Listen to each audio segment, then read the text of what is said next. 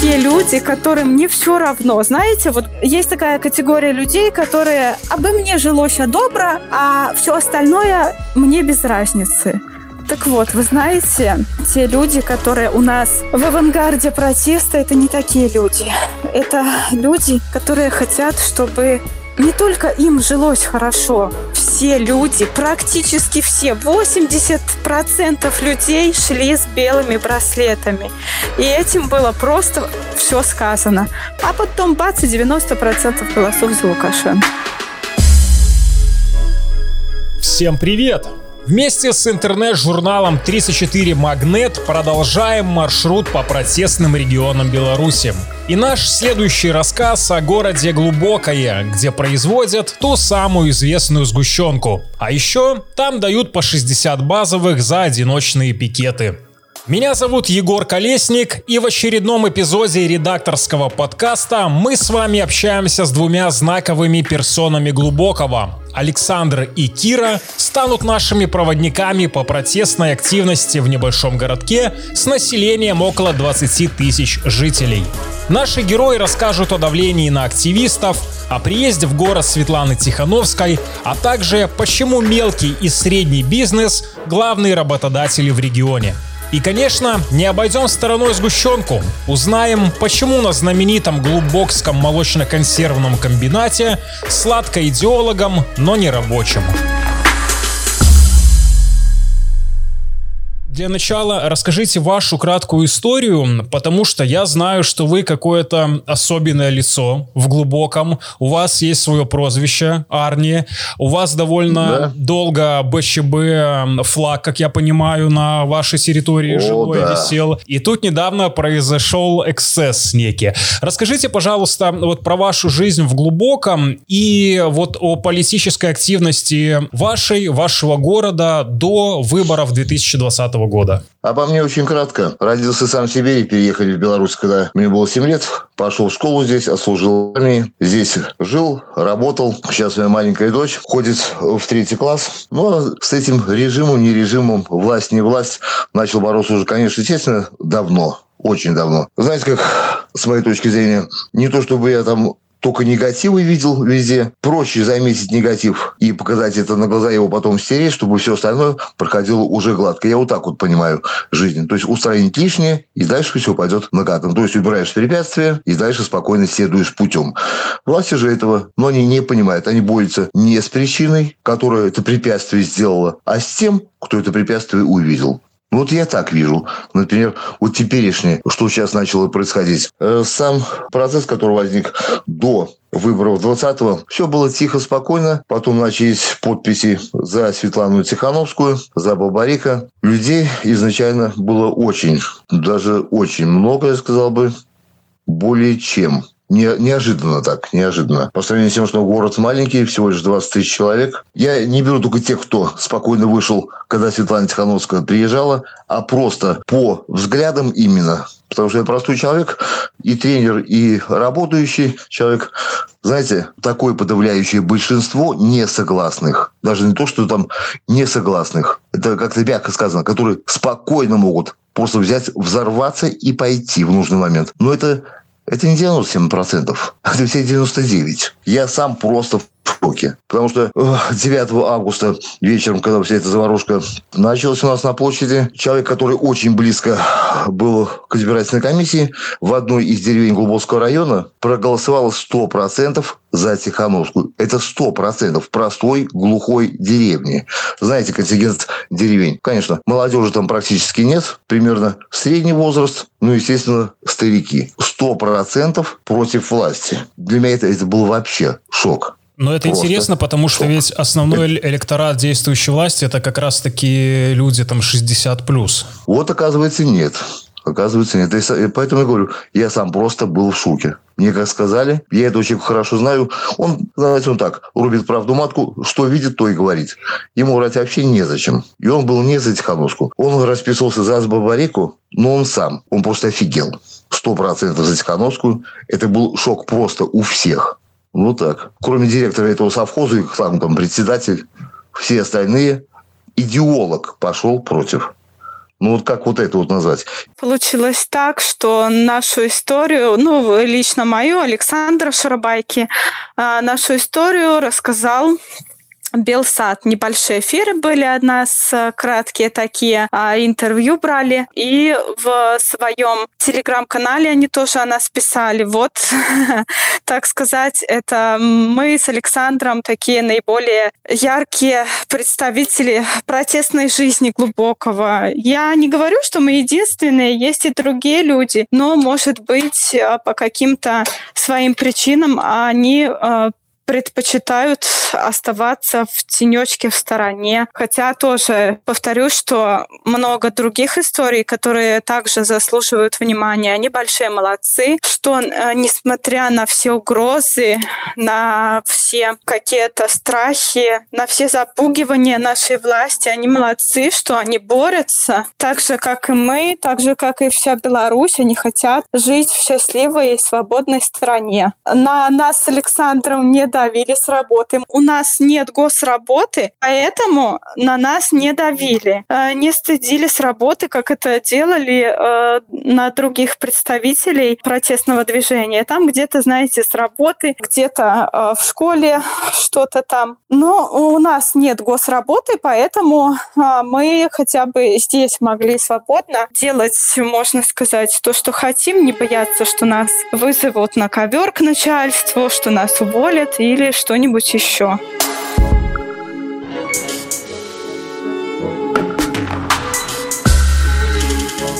Ну, вы знаете, до 2020 года протестная жизнь, она была такая тихая. Мы даже не могли себе представить еще год назад, что будут выстраиваться такие очереди. У нас собирали где-то, я не помню точно, примерно, наверное, был май месяц, когда у нас собирали подписи за Светлану Тихановскую, и мы не могли себе представить, что будут такие очереди, что люди так будут приезжать из других городов, что будут стоять, несмотря на то, что погода была холодная, ветреная, и там еще место такое выбрали довольно ветреное. Люди стояли часами в очередях, были настолько солидарны. К нам приезжали из ближайших городов. То есть, несмотря на все вот эти вот запугивания, которые были на госпредприятиях, что не ходить туда, не ходить на эти... Когда Светлана Тихановская в Глубокое приезжала, мне не получилось в этот день, в это время как раз попасть к ней, но люди были, было очень много людей. Есть видео, есть фотографии. Вот сейчас смотришь на это, и душа радуется, вспоминаешь, какие были тогда замечательные моменты. Переживали. Вы говорили про запугивание, то есть государственные предприятия как-то старались намекнуть, да, что посещать вы знаете, не надо было. Было такое дело, как раз тогда, когда Тихановская приезжала, во-первых, выделили очень маленькую и неудобную площадку. Хотя у нас в Глубоком есть места.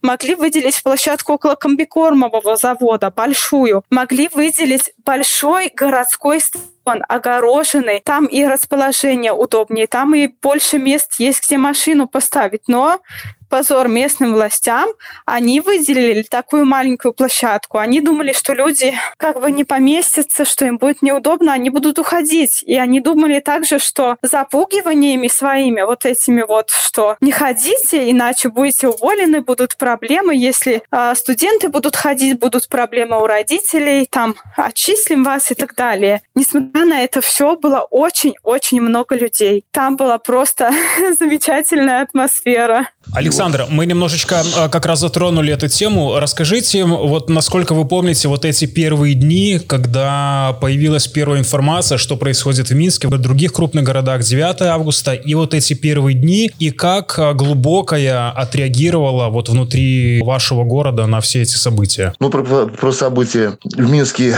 первые же дни я практически не знал, потому что у меня 9 вечером в 11 с копейками меня забрали из дома. Менты приехали, 2 УАЗика, меня просто забрали, и 10 у меня уже был суд. Меня посадили сразу на 5 суток. Мне не давали ни штрафов, ни разу, ничего. Меня просто садили на сутки, чтобы, как они говорили, чтобы изолировать. Кто не общался, чтобы он ни с кем не контактировал. И в камере тоже меня сразу же закинули одного. Хоть людей было куча, но человек, по-моему, 30 или 60 стояло во дворе РОВД. Меня все равно в камере держали одного. Вот такая вот ситуация. То есть за вами целенаправленно приехали, зная, что вы активист. Да. Я включил песню «Цой и перемен» на площади, когда приехал. Было маленькое такое скопление людей группками. Там 2-3 человека, там 3-4. Не знаю, откуда, может быть, человек так просто прогуливался с такой маленькой аудиоколоночкой. Попросил его колонку. У меня на телефоне сборник и Цоя, и Гуфа.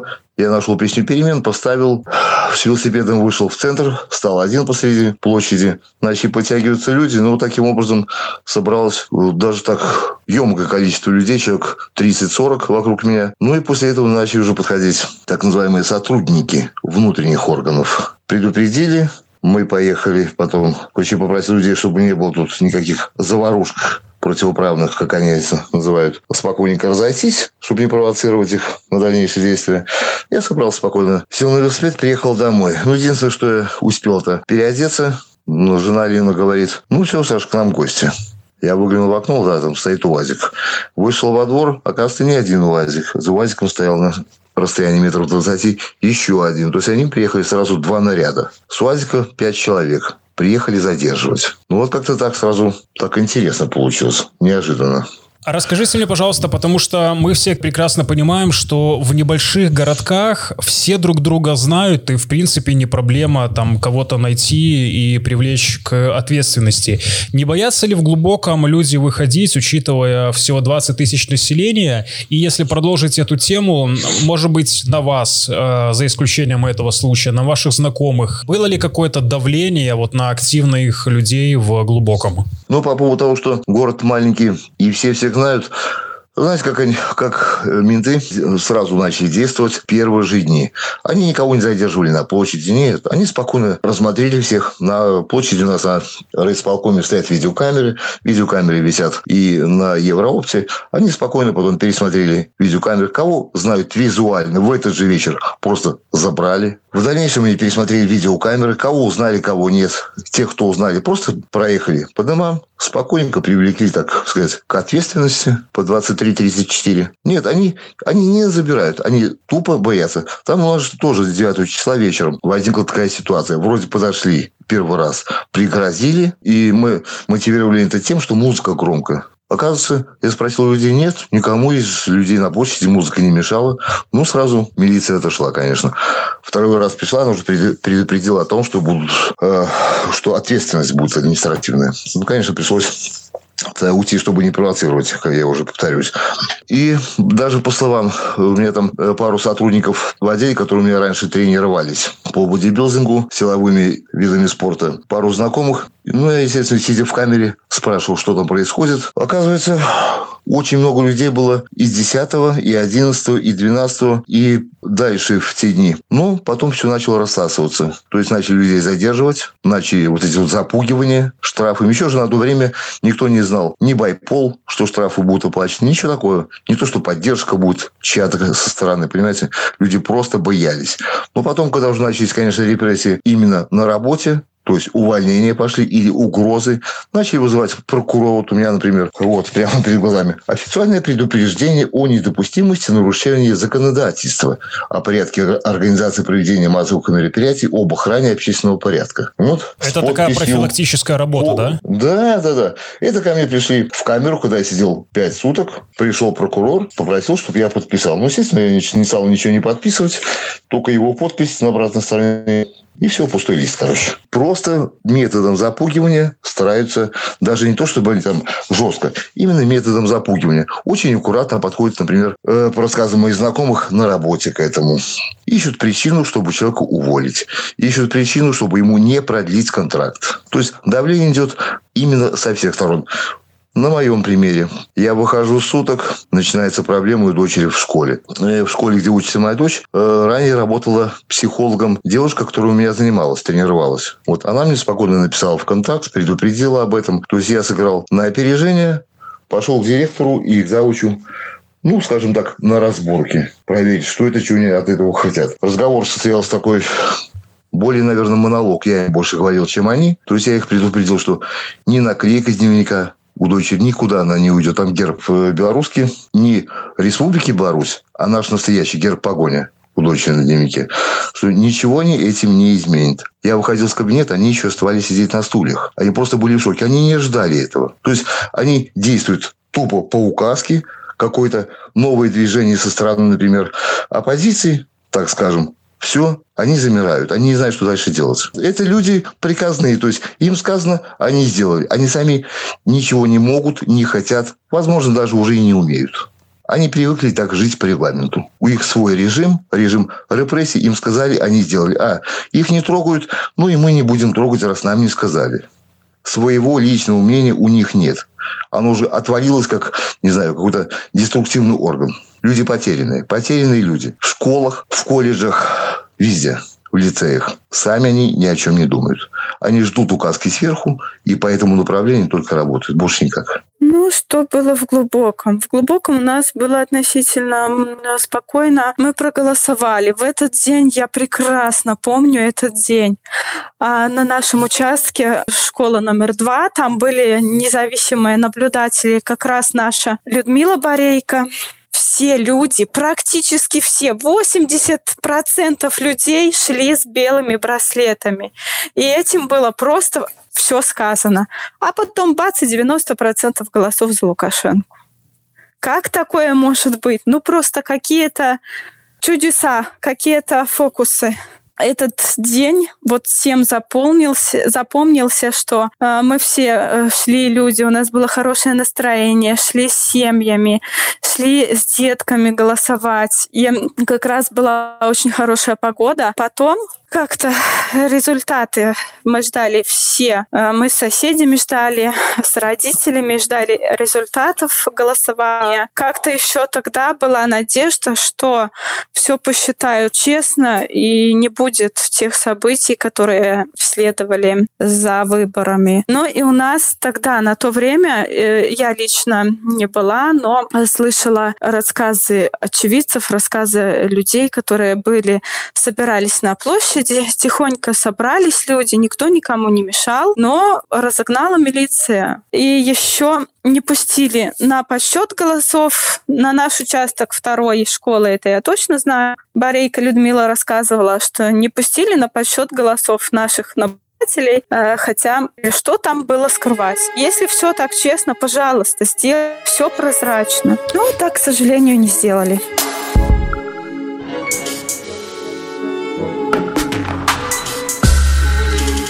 Расскажите, пожалуйста, каких людей вы встречаете на акциях солидарности, на акциях протеста, их можно по-разному называть.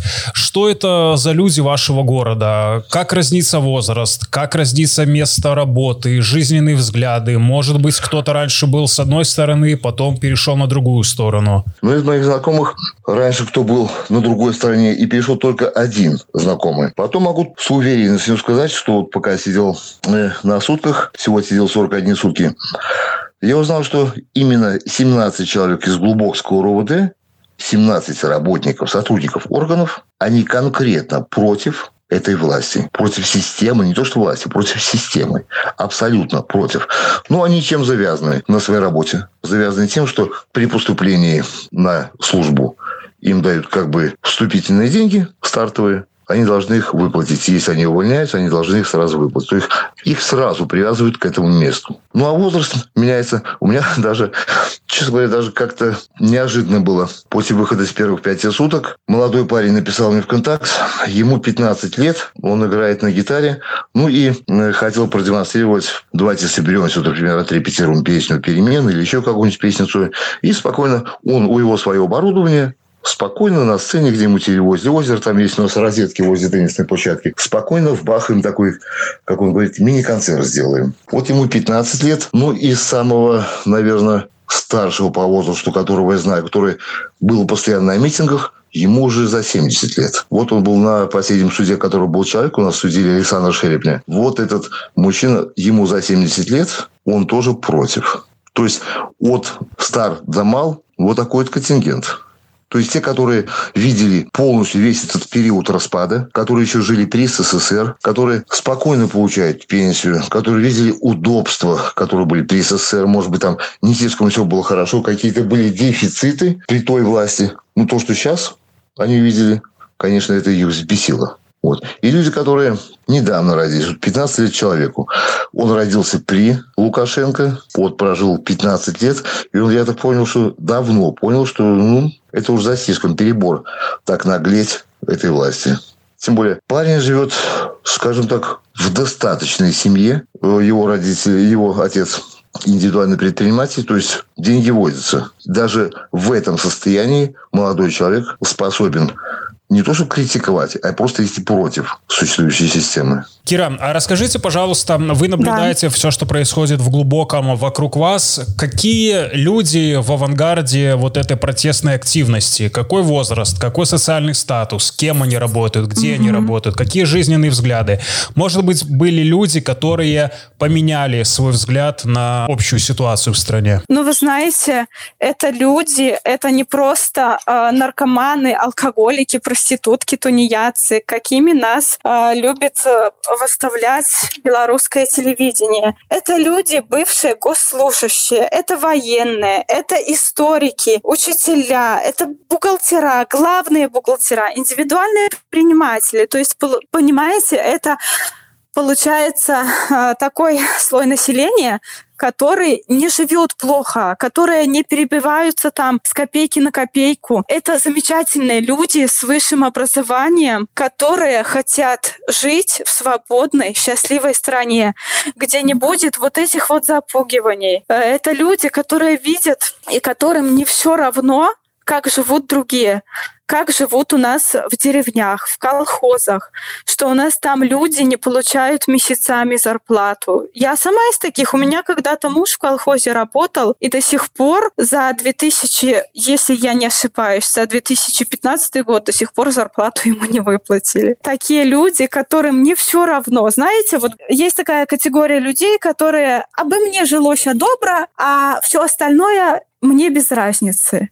Так вот, вы знаете, те люди, которые у нас в авангарде протеста, это не такие люди. Это люди, которые хотят, чтобы не только им жилось хорошо, и не только то, а бы не было войны. Это люди, которые хотят, чтобы всем в этой стране жилось хорошо, чтобы у нас пенсионеры не считали последние копейки, приходя в магазин, чтобы они отказывали себе во всем. Не получается как-то жить достойно, жить нормально. Ну и еще, судя даже по своим родителям, на такую пенсию, на какие гроши они живут у нас, это просто достойно жить, и вот эти вот копейки — это просто несовместимые понятия.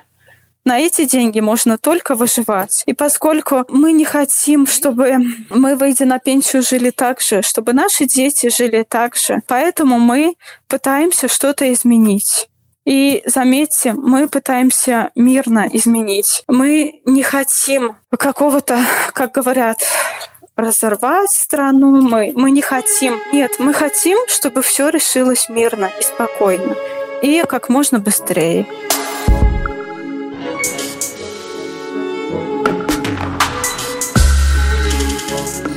Кира, расскажите, пожалуйста, было ли какое-то давление на активистов, журналистов, активных людей, которые есть в вашем городе? И если можно, то, что можно рассказать, вы вспомнили Людмилу Борейко. Я, как понимаю, это довольно такая знаковая персона для Глубокого. Расскажите, пожалуйста, вот ее историю и то, что вы видели со стороны. История Людмилы началась с того дня, когда Сергей Тихановский приезжал в Глубокое. Собрались у нас люди на площади напротив райисполкома, около Европта, около Милы, и она все высказала. Она высказала всю правду. На самом деле то, что есть. И вот после этого началась вот ее активная жизнь. Она стала участвовать в предвыборной кампании Светланы Тихановской. Да, тогда за свою свободу слова Людмила получила штраф 10 базовых. Еще один человек был, засветился, там тоже сказал несколько слов. Я не помню, но, кажется, он тоже получил 10 базовых. Вот с этого момента начинает Людмила. Ее видео посмотрели тысячи, сотни тысяч, миллионов человек. Насколько я знаю, сегодня это видео уже набрало порядка 1,5–2 миллиона просмотров. Хорошо, давайте посчитаем зарплату среди рабочего класса. Эта зарплата будет минимальная, но, может, где-то среднюю выведем. Ну, 600 рублей, поверьте, максимум, на которое вы с трудом проживете, потому что вам же еще детей надо растить, вам их надо одевать, обувать, кормить. Вы послушайте речи, какие он говорит. Сейчас в стране страшнейшая эпидемия. Вас даже за людей не считают. Говорят, надо нашить намордников вам. Это вы кто? Собаки? И после этого вы будете уважать этого президента, вы будете сидеть тихонько на кухоньках, вы будете молчать. Никогда мы не построим страну для жизни, если мы не объединимся. Мы должны бороться за это все вместе. Эту смелую женщину везде показывали, по всем группам были вот это видео, ссылки люди кидали. И, значит, с этого момента начинает она участвовать в предвыборной кампании. Она собирала подписи у нас в Глубоком. Она сидела на нашем участке во второй школе. Но, к сожалению, на подсчет голосов ее не пустили. Вот. И дальше уже после этого, естественно, давление было. Людмила, она пенсионерка, но она дома не сидела. Она индивидуальный предприниматель, она у нас торговала здесь цветами. И тогда же начинается. У нас есть местный такой провластный канал в Телеграме. Сначала он назывался «Глубокские змагары», сейчас он называется «Вишневая сгущенка». И вот, да, Людмилу там поливали грязью, как только могли. И картинки уже там выставляли, и все. И вот Людмила стала главной героиней, позже уже я стала.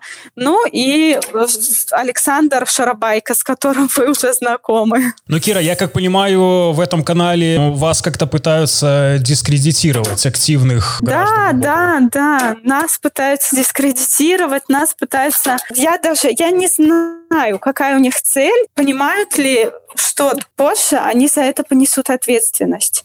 Понимаете, там слиты такие данные, на использование которых никто из нас никогда не дал бы разрешения вот этой вот помойки. Наши номера телефонов, наши фотографии, наши адреса, там вплоть до того, что некоторых активистов слиты не только места работы и должности, но квадратные метры квартиры, названия и цвета их личных автомобилей, цвет машины именно так, как написано в паспорте. А вы как-то чувствуете, живя в Глубоком, что какая-то может, опасность от своих же земляков исходить? Вы знаете, нет, я этого не чувствую. У нас... Я стала активно все в канале. У нас «Глубокое для жизни» в Телеграме создан канал. И я все время там активно делюсь с людьми тем, что со мной происходит. Когда нас активно стали как-то пытаться запугать, расскажу о себе. Понятно, что это была попытка запугать меня, закрыть рот. В октябре месяце меня вызвали в Следственный комитет города Глубокого, стали на допрос и стали задавать такие вопросы, возможно ли я являюсь, спонсором массовых беспорядков в Новополоцке 10-11 августа. Если честно, я не совсем понимаю, почему именно в Новополоцке, почему не Глубокое. Я тогда задала следователю этот вопрос.